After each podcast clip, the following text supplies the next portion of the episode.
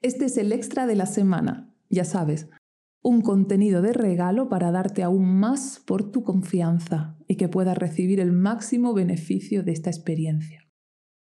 Esta semana hemos hablado de posturas y de movimiento, uno de los grandes mitos de la meditación, ese de que hay que sentarse en el suelo con las piernas cruzadas y los ojos cerrados. Pero tú ya sabes que no, que no es necesario, que puedes estar en cualquier postura y si es en movimiento, mucho mejor. Aunque sí que hay algo muy importante con respecto a las posiciones corporales.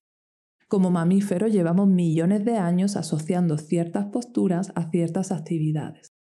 Incluso hay una correlación entre las posturas y las emociones. Y si decides continuar con el entrenamiento más allá de estas cuatro semanas, vas a experimentar esto conmigo. En el último audio te he contado que la postura más útil para sostener la atención es tener la columna un poco más alineada de lo habitual, porque es la postura de alerta.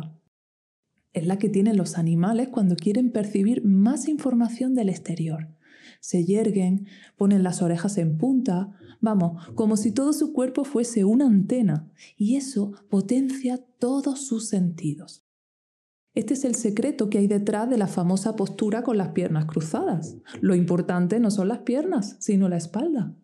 La columna recta es el mayor amigo de la atención plena y de la meditación. ¿Y sabes cuál es el peor enemigo? La postura que te va a hacer muy difícil mantener tu foco de atención. Tumbarte. Esa es la postura que tu animal interpreta como posición de dormir.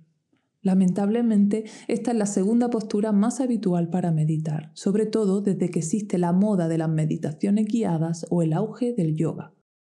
Mucha gente cree que meditar es ese ratito tumbado que se hace al final de la clase de yoga y que me sirve para desconectar. Pues no, meditación no es relajación y esta es una de las mayores confusiones y obstáculos. Cuando meditamos no buscamos relajarnos. A veces nos relajaremos, pero a veces no. No podemos buscarlo.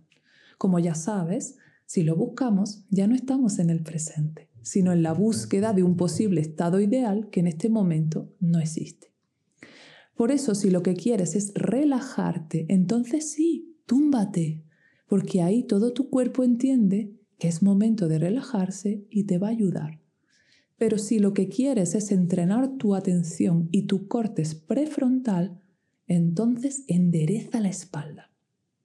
Así que en este extra te animo a que lo experimentes te animo a que hagas una práctica en diferido para que aprendas mucho más acerca de cómo funciona tu atención. Un día o una noche antes de dormir, prueba alguna de las técnicas que estás aprendiendo en los audios, pero tumbado tumbada en la cama. Puedes hacerlo con el audio o sin el audio. Yo te animaría a probarlo de las dos formas. Y luego, si quieres, nos cuenta en el grupo cómo te ha ido. Un fuerte abrazo.